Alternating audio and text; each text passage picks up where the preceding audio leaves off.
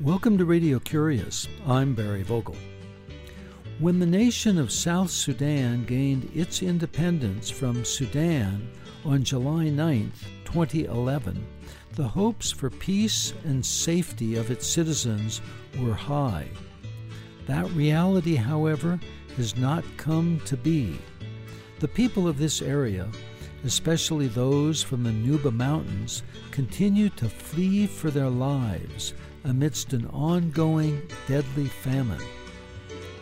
Professor Emeritus Samuel Totten, PhD, a genocide scholar now retired from the University of Arkansas, is our guest for the fifth time on Radio Curious.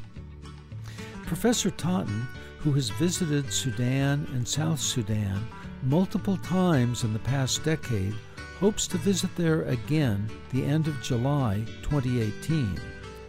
In this program, he describes the recent conditions in this remote part of Africa, the heroic efforts of others who have devoted their lives to the people of South Sudan, which is told in the book that he edited in 2017, Sudan's Nuba Mountains People Accounts by Humanitarians in the Battle Zone.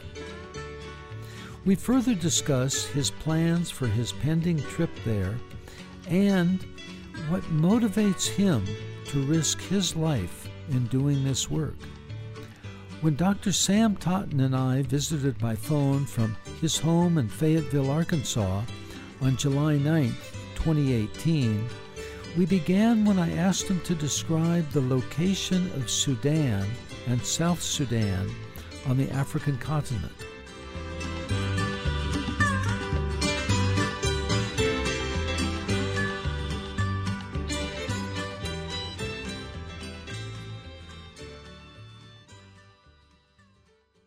Sudan is in the northeast part of Africa.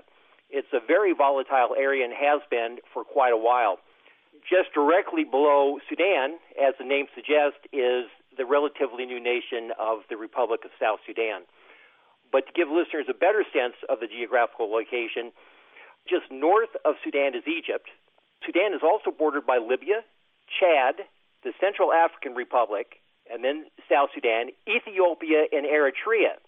Also, the Red Sea borders part of Sudan, and right across the Red Sea is Saudi Arabia. So it's it's a hot, hot area, both literally and metaphorically speaking.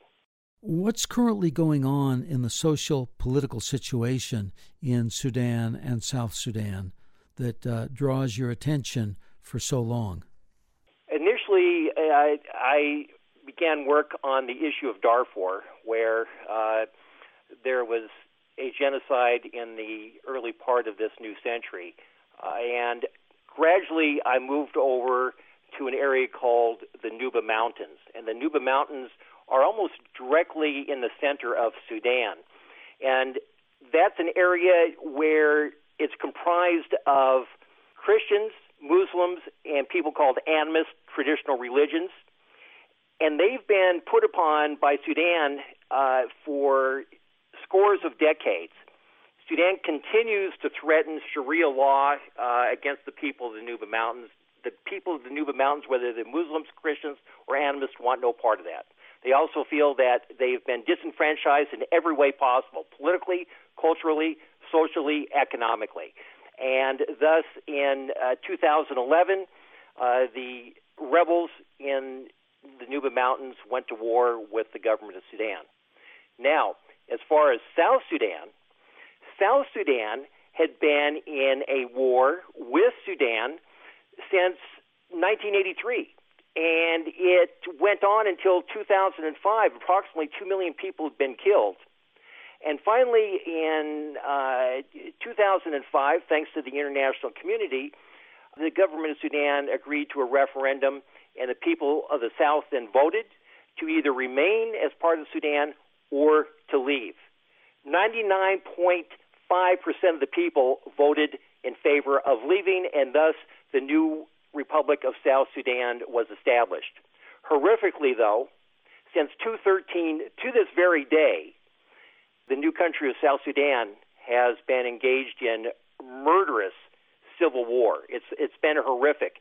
Uh, South Sudan now is considered by an index of countries based on peace within a nation the third most violent nation in the world after Syria and Afghanistan.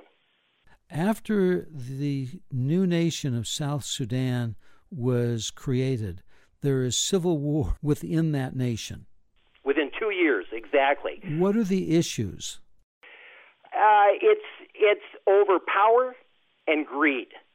The vice president and the president clashed, and they're from different tribal groups, and they could not agree to disagree civilly, and they basically went to war in December 2013. Millions of people literally have fled their villages, and an untold number of people have been killed in the tens and probably hundreds of thousands by now. So, not trying to oversimplify it, but could it reasonably re- be reduced to a desire for territory and uh, religious control? In South Sudan, it's basically it comes down to power. Who's going to control the country?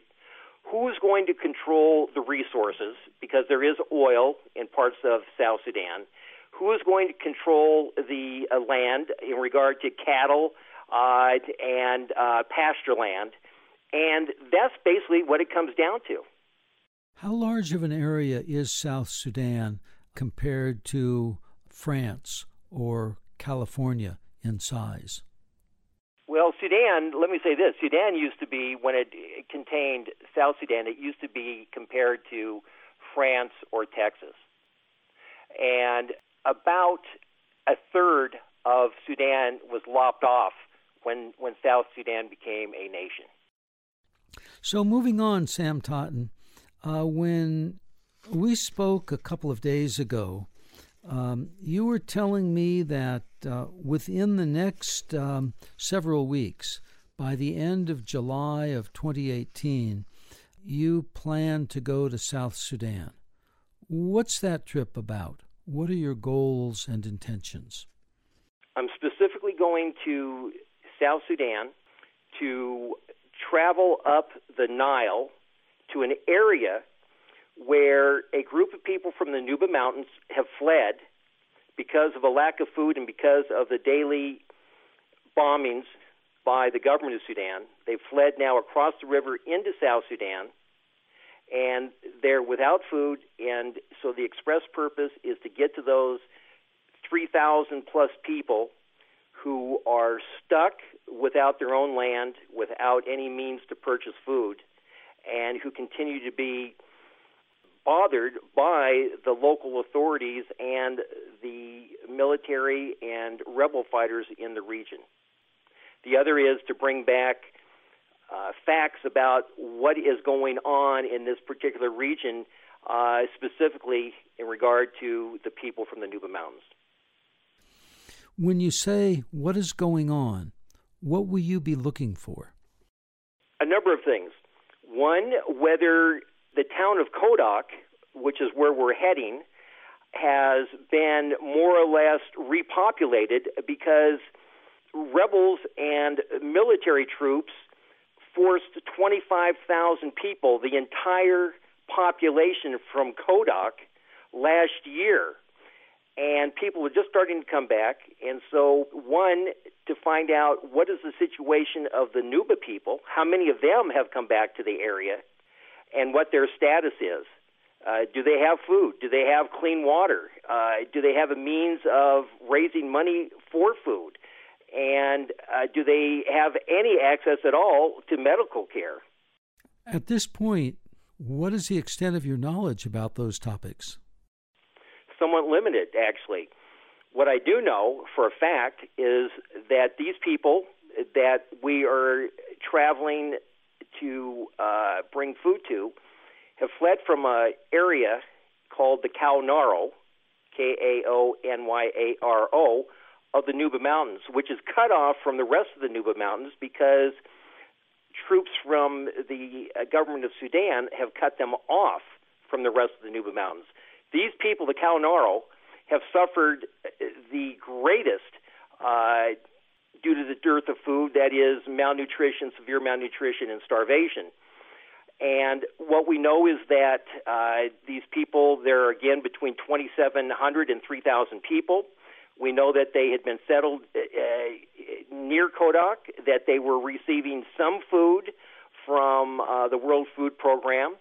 They had been receiving some help from the UN, but when uh, the military troops and rebels began to fight, and the 25,000 people fled.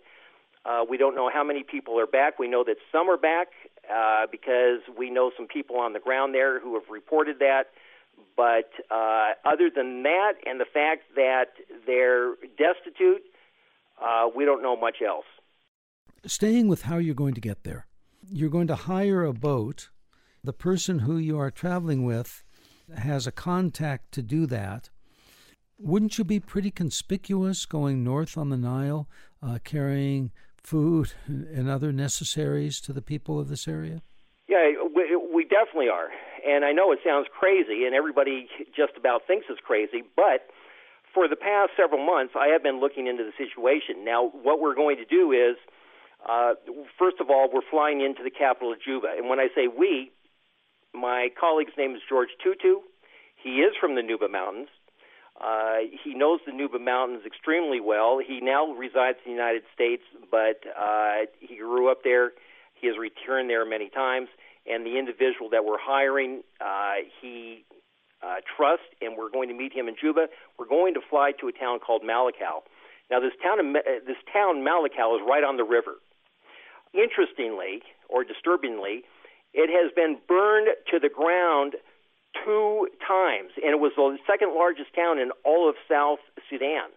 And it was burned down as a result of this fighting, the civil war in South Sudan. But more recently, uh, the uh, UN has established a, a camp there.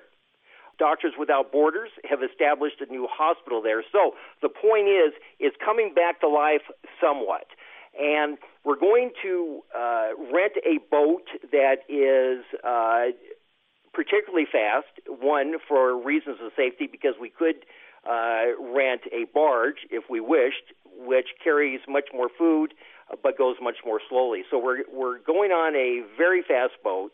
Uh, yes, we will be conspicuous. However, I've also found out that the World Food Program, which is uh, very conservative in regard to where it goes and how it goes, has established new uh, routes on the river uh, to begin delivering food along the river as well. And so that's a sign that things have calmed down greatly over the past uh, several months to six months to a year. You're making it sound like that this is a pretty wide river. What is the breadth of it at the area where you will be?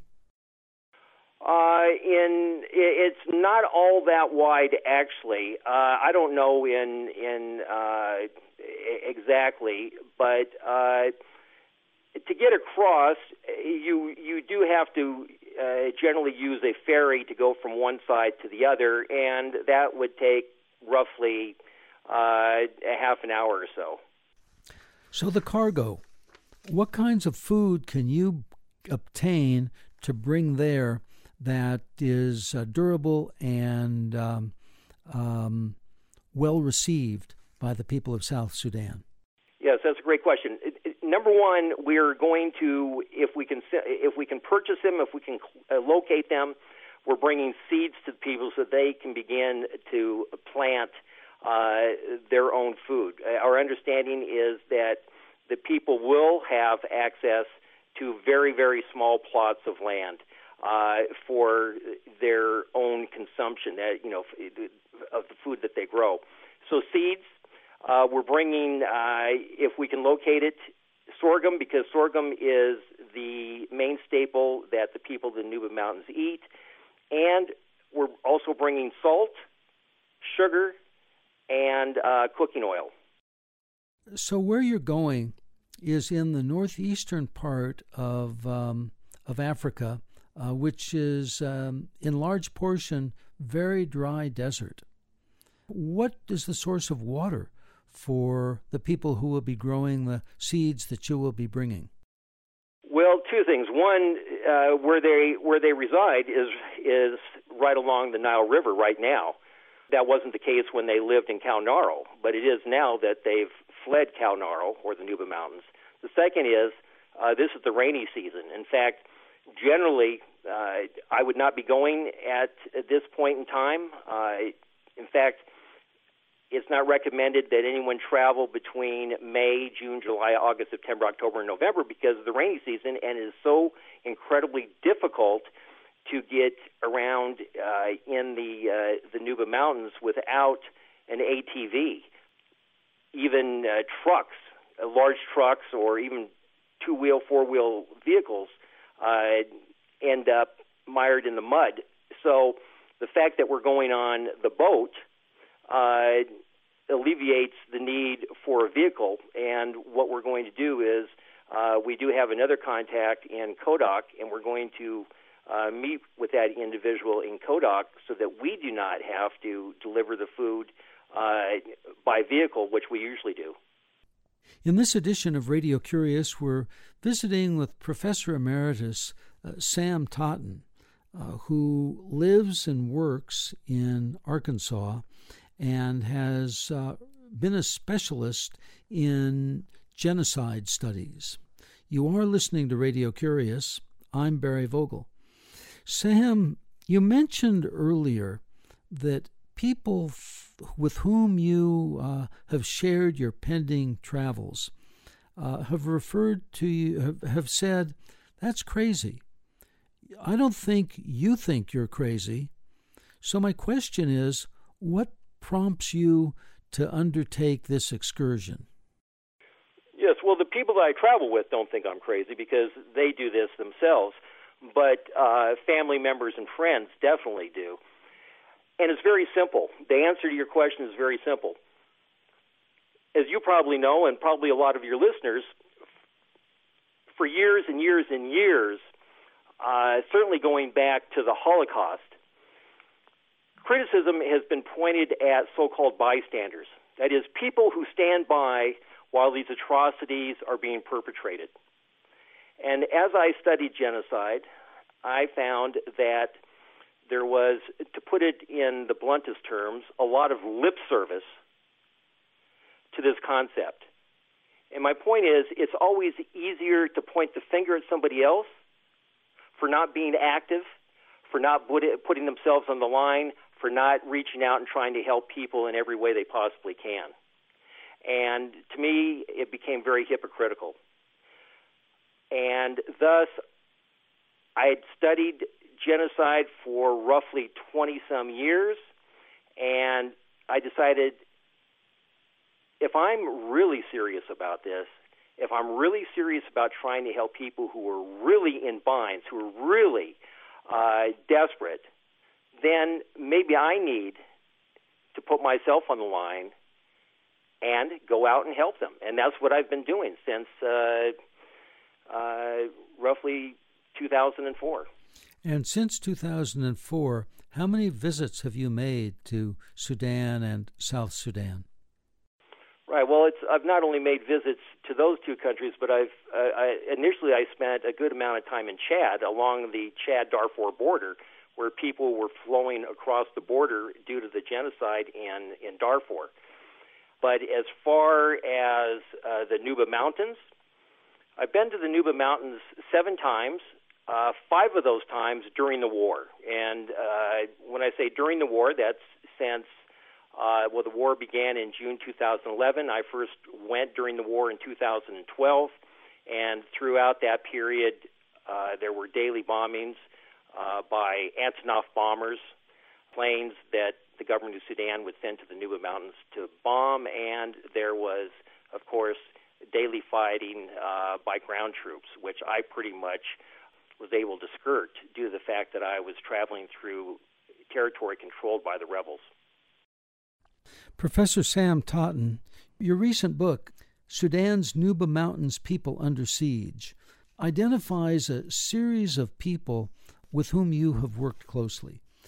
Can you tell us about some of those people and the risks they incurred and the successes they have had? Yeah, first of all, I want to make very clear that uh, not a single one of these individuals is a scholar. Not a, a single one of these individuals studies genocide.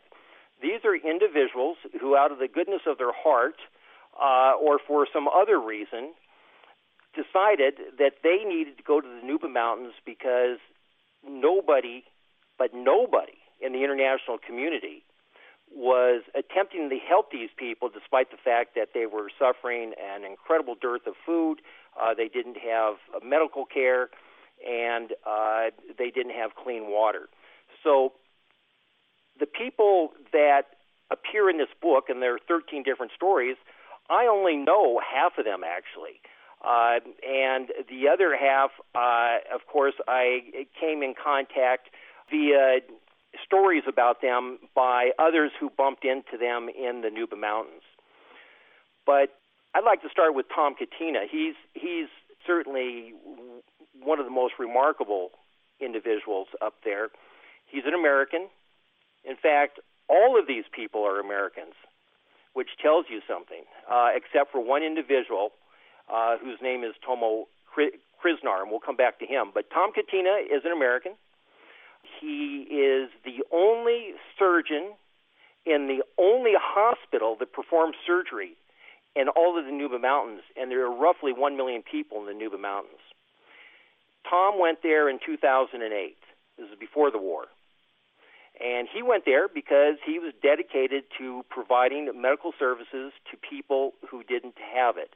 And he actually helped plan the erection of this uh, hospital it was uh, funded and still is by the Roman Catholic Church. And he set it up and uh, went into business in 2008. Since that time, he has uh, performed just about every single surgery one can think of. And if he didn't know how to do it, he would literally read about it before he went in and did it. And he would read about it on the internet. And during the war, this particular hospital had a, and still has, a huge red cross on top of its uh, roof, signifying that it's protected by the uh, Geneva Conventions because it's a hospital, and yet the government of Sudan still bombed it.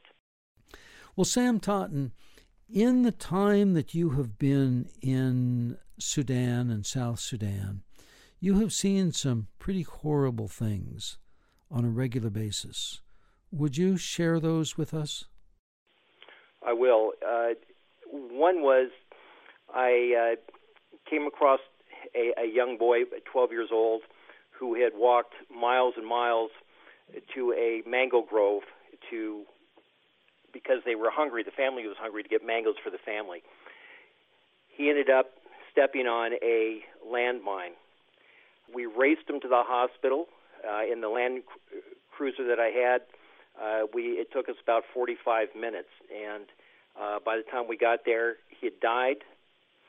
He had a huge hole in his stomach, and his leg was partly torn off. And I knew he was alive 15 minutes before we got to the hospital, and it was absolutely devastating. Uh, within this hospital alone, you can see the devastation of the war uh, I've been there four or five times. The last time I was there, I walked into the compound and there were seven or eight men, young men, with only one leg each. Each had been sheared off by the shrapnel from these bombs that uh, we literally dodge daily, as do the people of the Nuba Mountains. So, stepping back and looking at this situation that you describe from a global perspective, why is it that the international community is not involved?